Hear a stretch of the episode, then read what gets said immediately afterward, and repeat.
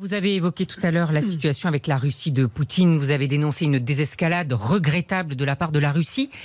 Il nous a menés en bateau, Poutine Une escalade regrettable. Une escalade.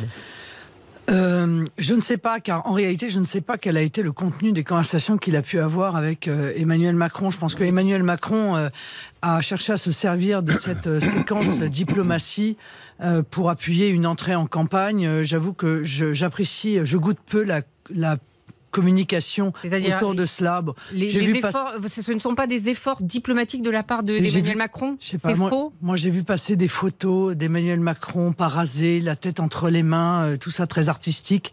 Euh, je pense que ça n'est pas sérieux de faire de la communication sur ces sujets-là. Attendez, il La aurait joué un rôle, le président de la République, dans cette affaire si sérieuse?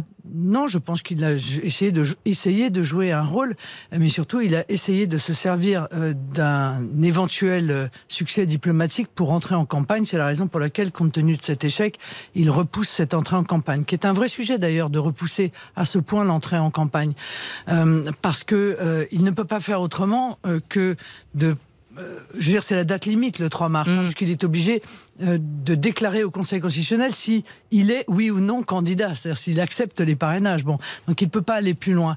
Euh, or, euh, il a quand même des choses à dire aux Français. Il a quand même des comptes à rendre.